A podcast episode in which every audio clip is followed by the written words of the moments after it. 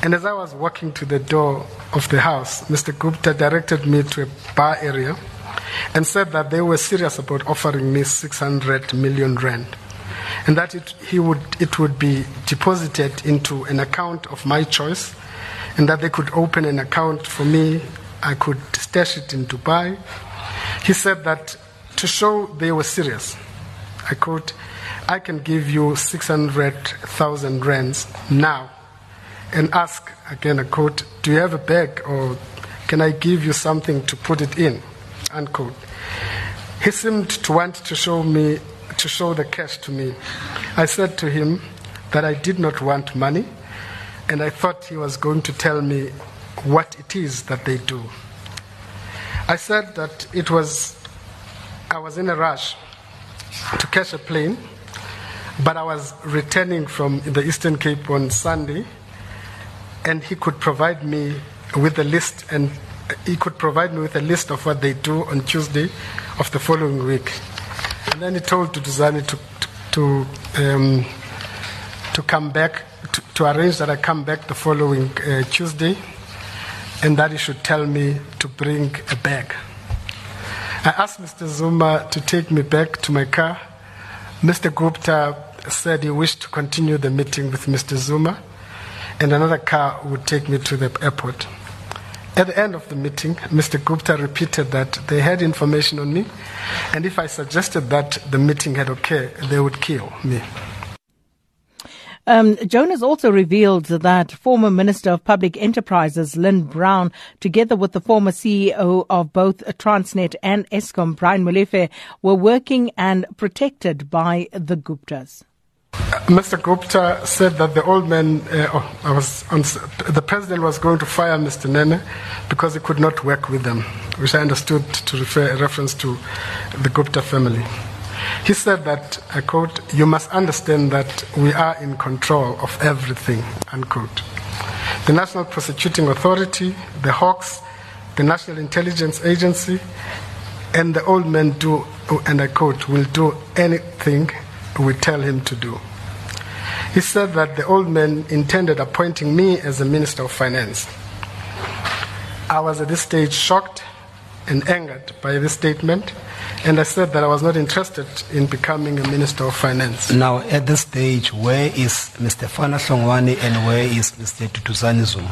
They are in the room quiet, as if, as if they don't exist. Okay. Mr. Gupta ignored what I said. He said emphatically that I must become Minister of Finance because that is what we want, the we want. By that, I would have to work with them. He also said that I if I worked with them, I would become very rich, and that he could immediately offer me 600 million. He pointed at Mr. Duduzane and said that they, made, they had made him a billionaire and that he had bought a house in Dubai. He said that they worked closely with a number of people, including Lynne Brown and Brian Molefe as a result, they were, they were protected. In other words, those people who work for, with them are protected. He said that Mr. Molefe is very safe and that his career path is very clear and that nobody would touch him and I would be safe too. Jonas also confirmed that former Finance Minister Nhlanhla Nene, who was fired by former President Jacob Zuma and replaced with Des van Rooyen, was dismissed due to his reluctance to sign off on the nuclear deal. It's important to state that um, National Treasury's role is defined in the Constitution in part, Mr. Chair. But execution of that role largely depends on the Constitution in part, but also it depends on absolute support from the president. And I think in and the cabinet. Because some of the issues you deal with are regulatory issues, and you have to guide expenditure of departments, and sometimes you have to censure departments for irregular expenditure and many other things. So that's a very critical part. You also have to manage fiscus broadly to ensure, I mean, it uh, um, escalating into a fiscal crisis. But so both political and the legal constitutional framework are important for that. And what we were lacking at the time was the political part. Because the president was, I mean, it was clear that both the cabinet, the president, there was huge hostility towards um, the National Treasury in general. Yes. In retrospect, a number of these events appear to have been linked to the capture of various state institutions by the Gupta family. Simultaneously, the pressure on us from the former president and other members of cabinet to approve the nuclear deal was immense and was ultimately the trigger of Mr. Nene's dismissal on the 9th December 2015 after he again refused to back the deal at a cabinet meeting on that day.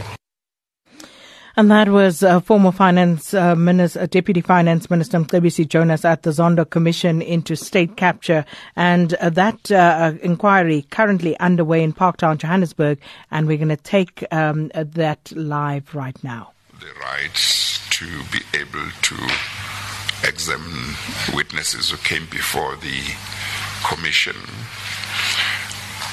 course, the ground that they advanced was that they had been one of the complainants who had lodged complaints with the public protector, and uh, basically that complaint that they had lodged had not been, its investigation had not, had not been finalized and would be um, would continue to be investigated um, by this commission.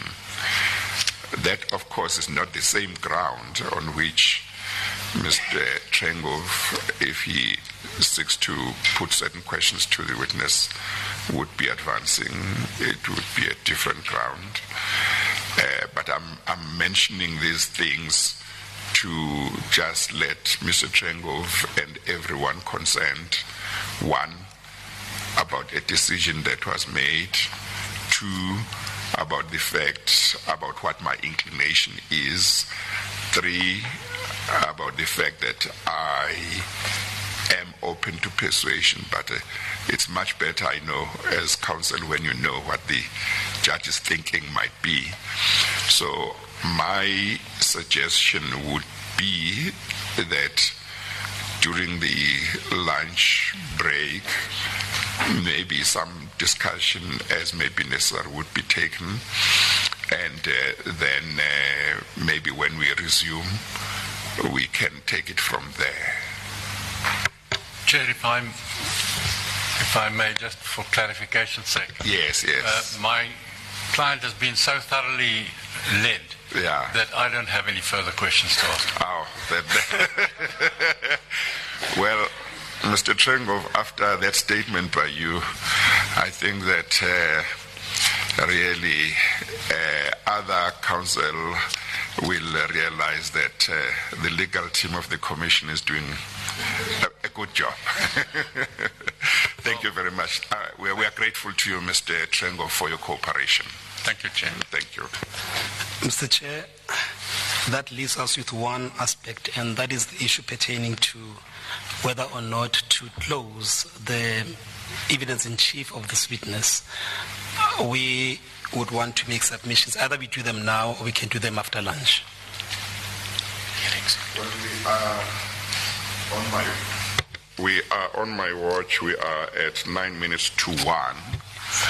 Um, one, we want to use every time that we have to do the work that we have um, we are called upon to do, but two, it might not make, in certain circumstances, much sense to try and use 10 minutes uh, if you are going into a new issue. So I'm quite happy to let you decide whether you want to deal with that now or whether we should take an early lunch break and then continue after lunch.